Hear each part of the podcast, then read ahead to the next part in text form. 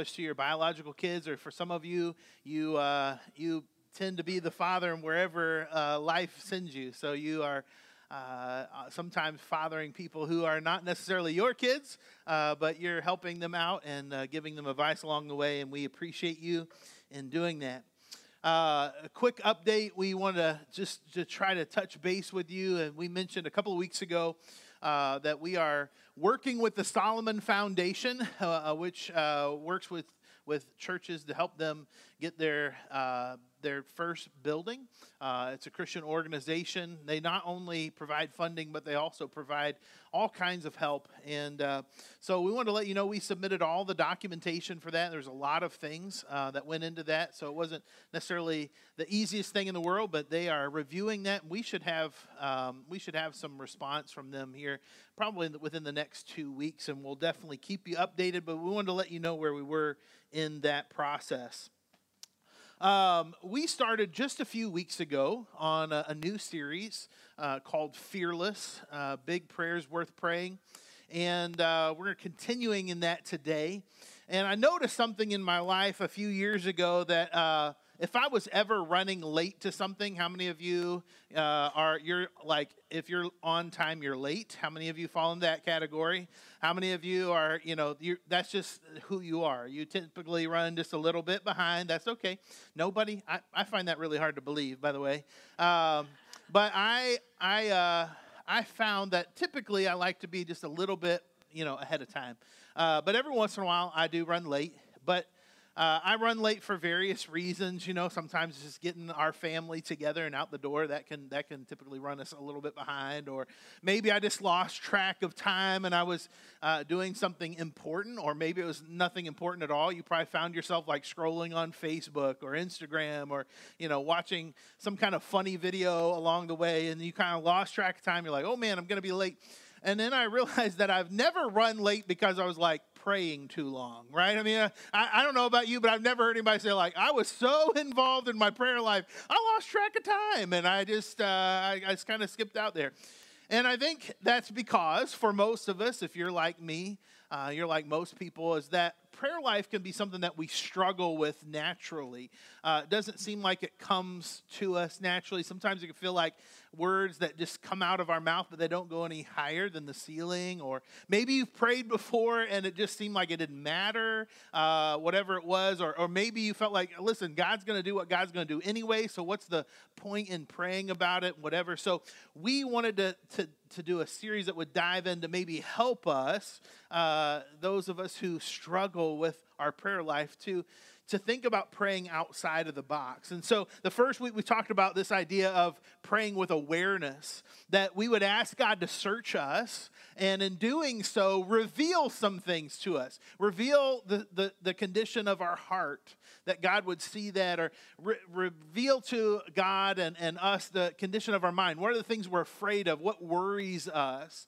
And then help us to be aligned with His mission, His purpose, His calling for our life. And then last week, uh, we talked about a prayer of confession. That, that we would have a place where we would just uh, be honest and open with God about the things that we would rather not talk about, we don't really want to deal with. Uh, they're, they're kind of the, the dirty secrets that we just want to keep, keep, keep locked up, that we would be open in confessing those things. And through that process, bring about healing. And today we're going to continue in that theme. If you have your Bible, you can open up to Ephesians uh, chapter 2. And I want to begin today kind of asking you a question if you would be if you would be honest with yourself. You don't have to say it out loud. But uh, if you were kind of to diagnose your typical prayer life, like when you pray, what do you pray about? Um, would it be, God, what, what can you do for me or those that I love? Right? So that might look like God, would you heal this person? Or God, would you be with them? Or God, would you help me through this situation? Or God, would you heal this thing? Okay? Um, there's nothing wrong with those. Those are important things. I think God wants us to come to Him with those things uh, because He loves us and He cares about the things that are on our heart. But I wonder if there's a part of our life, there's a part of your life and my life that also prays, God, what can I do for you? What can I do for you? Uh, imagine uh, it's a Saturday afternoon and uh, you have a ton of things on your, your list of, of stuff to do. And somebody comes to you and says, Hey, I know you got a lot to do, uh, but could you, could you do this for me too? And you love them, so you would listen to that, and you might even be able to squeeze it in. But imagine how different it sounds if somebody comes to you and say, "Hey, listen, I, I know there's a lot to do. What, what can I do for you?" Well, that's a game changer. We're not used to that, right? Because that takes that person outside of their context and, and recognizes that there's more going on in the world than them. Now, I know that that analogy seems a little odd in the context of our relationship with God, but I do think it's important for us to recognize that a prayer that is a, a big prayer worth praying is helps us understand that there is a life outside of us. And that praying about that helps us understand or see more clearly what God is doing in the world. Ephesians chapter 2, starting in verse 8, it says this For it is by grace you've been saved through faith, and this is not from uh, yourselves, but it's a gift of God, not by works, so that no one can boast. For we are God's handiwork created in Christ Jesus to do good works, which God prepared in advance for us to do. And I want you to think about that because a part of this big prayer worth praying is the idea that God would have something in mind for you to do today. I don't know if you thought about this, but there's probably some kind of uh, thing that, that God is hoping you will recognize today that you would partake in his kingdom today. For some of you, it may have just been, well, I need to go to church. And that might be true. There might be some truth to that. However, my guess is that might be something even bigger than that. But the problem is, is that we're often so busy we fail to see it. In fact, in fact, in our culture, we idolize busyness, right? Uh, uh, think about the last time you got together with your friends and you asked a simple question like, "Hey, how are things going?" And they probably responded like, "Good. We're just so busy." We got so much going on. And you responded similar. Yeah, yeah, we got this going on and that activity going on because we kind of idolize busyness. Imagine to yourself for just a moment if you ask your friend, you know, hey, how are things going? They said, really, really good. I mean, I have nothing on my calendar for the next four months. I mean, zero. I'm not doing anything. Wide open. We'd be like, what? I mean, you're not doing anything? We don't value that. We value busyness. And so I think sometimes we can be so busy and we have a desire of the things that we want to do. We couple those together that it's hard to remember that God has a plan for you and I. And therefore, I think it's important for us not to become so content with our life that we overlook a holy interruption. These holy interruptions happen all the time throughout Scripture. Uh, think about this in the life of Moses. You remember the story of Moses where he's been he's been in the desert uh, as, a, as, a, shepherd for a long, long time, year after year after year. And I don't know about you if you've ever been in the desert, uh, just walking around. There's not a whole lot of really cool things to look at, right? It's it's it's bushes and sand and that's it and sheep i mean it's there's not a lot of great things happening going on in the desert and all of a sudden right there's this bush that's on fire, and Moses decides that he's going to stop what he's doing and check it out. And he does so, and his whole life changes. But I wonder for you and I if there's if there's a moment where we, you know, we see something on fire and we're like, I am not touching that with a 10 foot pole. I don't need another interruption in my day. In fact, I, I would rather not be interrupted at all. And I wonder if sometimes we miss the holy interruption because it doesn't fit our otherwise previously scheduled daily life. And so I wonder if we started the day something like this God, here am I, send me. Now, you may remember that from somebody named Isaiah, and we're going to talk about that, but I think there's uh, there's a, a, few ways that we can respond to a life that says, Here am I, send me. And for most of us, that seems really scary. That seems like writing this big blank check to God and you don't know what He's going to call you to do. In fact, if you're like me, you think worst case scenario, right? I, and I'll, I'll kind of finish this story up later, but I remember years ago, I worked for a church and they had uh, they had a ministry where they're for like 20 years they had been sending people to honduras.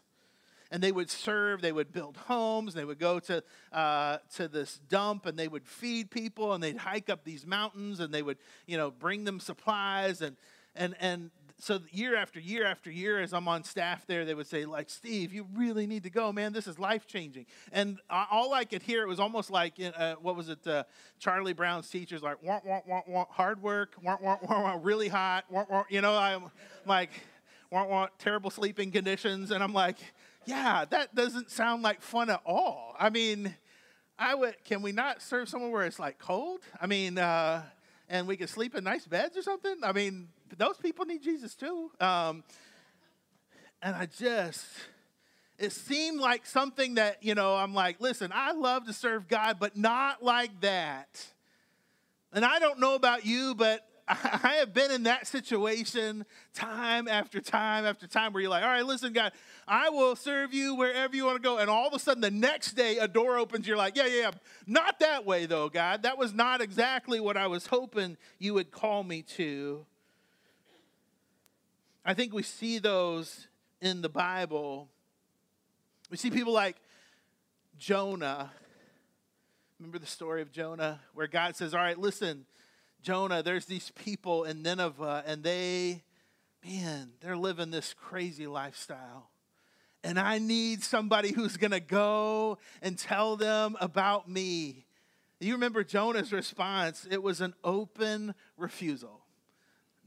I'm, I'm not going. In fact, he runs in the opposite direction and God chases him down. Sometimes our, our life looks a lot like that, where it's like, listen, I'll do anything, but I am not doing that. Other times it doesn't look like a, like a complete or uh, open refusal. It looks a whole lot more like Moses so the story of the burning bush, right? And God says, listen, I need somebody to go speak to my people and free them from the hands of the Egyptians, right? And Moses like, that's cool, but that's not me. And God says, "Oh no, no, no, no! It's you, man. I need. I'm calling you." And he and he keeps coming up with all these reasons and rationales why he's not the guy. Listen, I'm not. I'm not a good speaker. I don't even know what to say. I'm. I'm all these things. that God keeps giving him reply after reply after reply until Moses finally says, "Listen, all those things are are really kind of pointing to I don't want to do it." That's what how Moses ends that conversation. And God says, "All right, listen." It's you, but I'll send you some help. And Moses relinquishes See, sometimes I think when God opens a door for us, we, we begin looking for loopholes. It's like, no, listen, you got the wrong person. Like, there's somebody who's way better equipped to serve in that way. There's somebody who, who kind of specializes in, in helping kids' classes. There's people who are way better about helping teens. Or I'm not the person to ever teach a class or lead a ministry. I don't really know those things. You need to find the right person for the job. And God says, no, no, no. I gave you the holy interruption. I think I know what I did. And we keep looking for a loophole. But Isaiah's story looks like this, and it's bold. There's a group of people, it's God's people, and he says, Listen, I need you to go to them, and, and I need you to, to tell them about me and remind them about me. And it's gonna be a it's gonna be a terrible task. And Isaiah says, Man, I, I, am not sure. I, I feel like I'm not equipped. And God says, You're equipped. And do you remember Isaiah's next words? He says, I'm looking for somebody to go. And Isaiah says, Here am I, send me. Now, Isaiah doesn't say like, all right, if can you can you give me kind of the lay down of the land, or what's the time frame on this, or how much is this going to cost me emotionally, or physically, or or financially, or how much am I going to have to invest, or for what time period am I going to have to do this? Isaiah basically writes a blank check and lets God cash it in as He needs. And I wonder if we're so sometimes scared of that, or maybe sometimes we're just so consumed in our own thought process and daily life that, that we're too busy to, to tune into God and say, Listen, God, where is it that you need to send me today? Would you open my eyes to that? As Paul writes to the church in Ephesus, he, he, he starts, or we read just a portion of this, that he reminds them that they are God's handiwork, that God created them for something. He created them with a purpose, that he has in mind for something for them to do, but that's not exactly where it starts, that Paul has to get them to that point. So if you backtrack to Ephesians chapter 2, verse 1, this is what it says As for you, you were dead in your transgressions and sin, in which you used to live when you followed the ways of this world, of the ruler eh, of the kingdom of the air, the Spirit who is now at work in those who are disobedient. And all of us who lived among them at one time, gratifying the cravings of our flesh and following its desires and thoughts, like the rest, we were by nature deserving wrath. See, how do we get to a life that, that honestly looks at saying, okay, here am I, send me. God, you write the check and, and I'll cash it wherever it is. It doesn't matter what you're calling me to, I'm open to it. See, for most of us, that just scares us half to death. But Paul sets up this idea of saying, listen, you were created by God for a purpose. But before we get to that point, we have to start with a common ground here. And the common ground is you remember the decisions you made before in your life? Do you remember when you were at the helm of all of your worst decisions? It was you. And you created them all. You were involved in it. Sure, some bad things happened to you, but you have been present for all of your biggest regrets.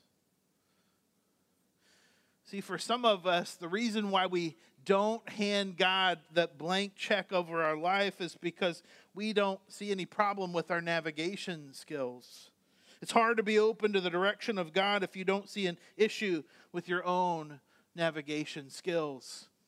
It's hard to trust him over that when you say, listen, I think I got it pretty good. I, I, do these things, I serve in these ways, you know, I'm helpful at these times when it fits my schedule.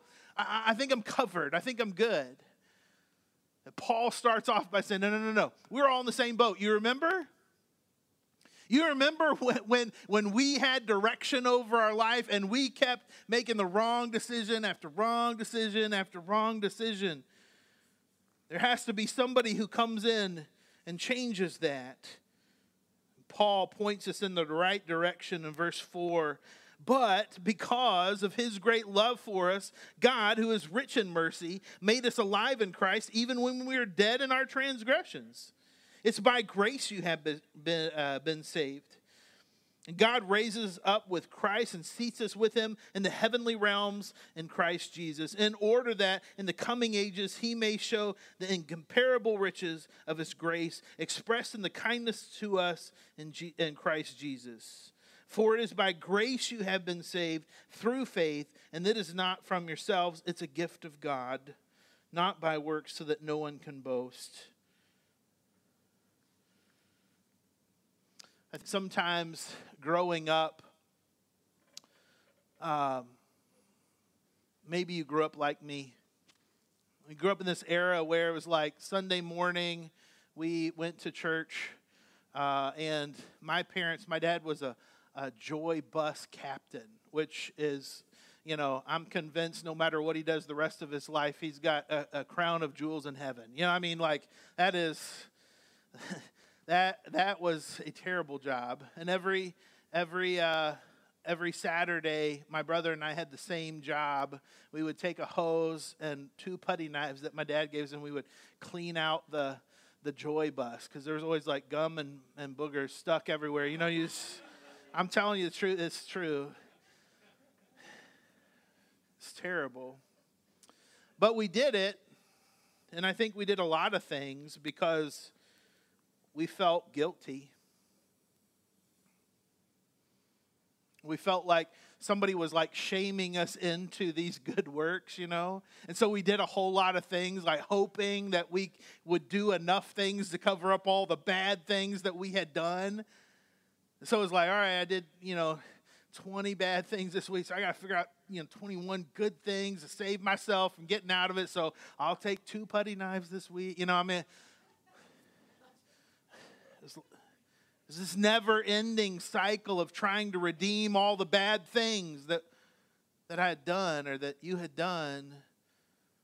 And this guilt, or maybe maybe it's like this guilt from God, this this this uh, this God being that's like kind of looking down at you and like, man, why are you doing this? You're never going to measure up. And so it's this the fear of God and the guilt of man that kind of drove us to do these things. And that was never for the right reason. It's not the fear of God nor the guilt of man that opens our hearts to God's will. I want to read that again. It's not the fear of God nor the guilt of man that opens our hearts, opens our hearts to God's will. It's only the grace and love of God that truly accomplishes that. See, if you grew up in an era where you were scared uh, to death of hell, and that's what drove you into a relationship with Jesus, I'm glad you found him, but that wasn't, that wasn't the best way to find out who God was. Paul says the best way to find out is when you were dead in your transgressions, there was a God who loved you even in the middle of it. And he pulled you out of that by grace and love. And it's because of that that we're open to God's will. It's not, oh man, well, I have to do this because uh, you remember my former life and now I'm trying to make good graces, or I don't want to feel guilty about things, or man, I'm afraid that somebody at church is going to ask somebody and, you know, they're going to lay on the guilt trip heavy, so I've got to serve every, you know, six weeks, or I got to put in my, that's not the way that it works. See, you can be manipulated that way, but God's not into manipulation. See, Paul, as he talks about the handiwork of Christ, that, that God has called us to do something, says, listen, God isn't into manipulation. And if you're a part of the church, the church shouldn't be into manipulation. The reason why you act in accordance with what God wants you to do is because God loves you so much and because he gives you grace. And it's out of that that you want to do things for God. Imagine this for just a moment you're married, you wake up one morning and you say, You know, I realized last week I was rude to you and short tempered, and, you know, I left my dirty laundry on the floor and all these things. So I wrote you a card. Does that make up for all the bad things that I did? And after you picked yourself up off the floor, it doesn't work that, right? A relationship doesn't work that way. And our relationship with God doesn't work that way. See, isn't it much better that says that a relationship that looks like this? Man, I love you so much. I would do anything for you. I, I love you so much that I would I would sacrifice for you, and I don't even look at it as a sacrifice. It's just the way that I love you. See, when you're around that kind of relationship, doesn't it change the ball game? We do it with our kids all the time. Imagine your little baby bring home from uh, from the hospital. You put it in in the, the the crib at night, and then you lay down and you're tired because y'all just went through this whole ordeal of having a baby, and then it starts crying at 2 a.m. And you'll say, No, no, no, listen, that's not how it works here. We sleep at night, we're up during the day. Or you don't say, well, well, listen, what's the last time you did anything for me? You start doing something for me, I'll do something for you. No, we look at that relationship and you would say, listen, if it takes me waking up every night at 2 a.m. to feed you, I will because I love you. And sure, we get irritated, and sure, we get aggravated, and sure, there's things that come up from time to time, but we would do it over, and we do do it over and over and over again, not because of guilt and not because of manipulation, although sometimes we wonder. We do it because of love. And so, what if, what if there is on the other side of that a loving God who doesn't want to manipulate you and isn't looking to force you to do things that you don't want to do. But he knows the areas in which, number one, you need to grow, and number two, the world needs you. Even though you feel so ill equipped, even though you see yourself and you're like, man, I am not the right person, God looks at you and says, oh, no, no, no, no long before you were ever born. I created you with a purpose. Uh, don't, don't question it. Just know I'm with you and I created you. Listen to this again one more time. And for some of you, you need to underline it, you need to highlight it, you need to say it over and over. You need to start your day with it for we are God's handiwork. Or maybe you need to write in there, for I am God's handiwork, created in Christ Jesus to do good works today, which God prepared in advance for me to do today. Are you open to, to God's holy interruption today, even if it costs you, even if it takes you outside of your comfort zone, even if it makes you miss the thing that you thought you were going to do that day, but now you're doing something completely different?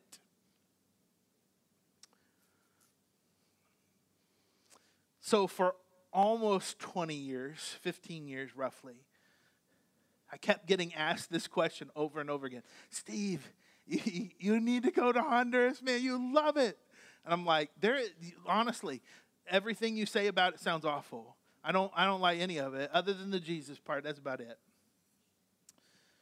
A couple years ago, uh, my wife and I, uh, she came home from a meeting that she had, and and she, I'll never forget. She's like, "I'm going to Honduras," and I was like, "Oh, for crying out loud!" Um, I thought I had abandoned this years ago. Uh, and she was like, I want you to go too. And I was like, please tell me there's air conditioning somewhere, you know? God was opening doors like God does. And I went, I'll tell you, I experienced God like I had never, ever experienced him before. See, I thought, oh, God, listen, I don't want to be inconvenienced. And God was like, man, I have something for you that's going to blow your mind. I remember sitting in this crowd the very first night we were there. There was a, a, a like 120 uh, missionaries that were there, and we were there serving them. And it was the first time for some of them that, that they had gotten to sing a worship song in their uh, native tongue as they were leading services for the people there in Honduras. And, and as they began to sing in English, I mean, emotion just came over them. And I sat in the back of the room because the next day I'm supposed to speak to them. And I thought, God, man, I have nothing to say. I mean, what do you say about that? And I watched as they would weep and they would give their life to God, some of them with such deep brokenness. As they watched people walk through some of the hardest parts of their life day in and day out. And here I am saying, God, I don't want to. I don't want to do this because, man, uh, for a, for a week I have to sleep when it's hot and uncomfortable. And here they are. They've given their life to it. Veronica and I, before that trip, we were trying to decide if we uh, wanted a bigger home because our home for eight people seemed a little bit cramped. And so we had actually even looked at a house. We were going to put in an offer when we got back. I remember on the way home, we were flying the plane. Both of us looked at each other and we said, We're not buying that house. We don't need it. See, God didn't send me on that trip for anything I did, although I tried to do helpful things. God sent me on that trip to change me and my attitude and my mind in more of a relationship with Him. And for years, I'd been fighting that because I didn't want that change. Deep down inside, I wanted comfortability. And God needed me to be open to say, All right, here am I. Send me, because oftentimes send me means God, would you change me? God, would you change the way I see people? Would you change the way I talk about people? Would you change the way I perceive the world?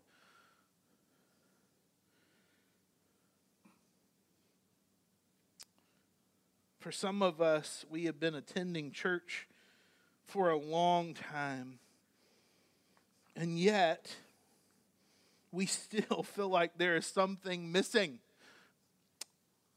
something is still slightly off and we keep thinking that eventually it'll click and maybe it's our, our, mental health and that's there's nothing wrong with that. It's good to check out our mental health or maybe it's making more money or maybe it's working our way up the ladder or, or maybe it's a relationship or maybe if we get our family in line or maybe if we kind of remove ourselves from family whatever it is. And all those things can be at times helpful and good but i want to tell you that the sometimes the feeling that there's something missing is generally tied to a disconnect from your purpose.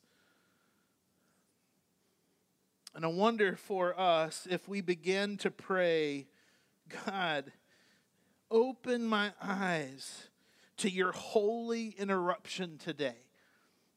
That when I would see it, I would drop everything to follow you and what you've called me to do. And it generally, our biggest fear uh, never comes true most of the time. I don't want to say that indefinitely because some of you might be like, I don't know, I feel like God's calling me to Indonesia. Maybe, uh, probably not, but could be.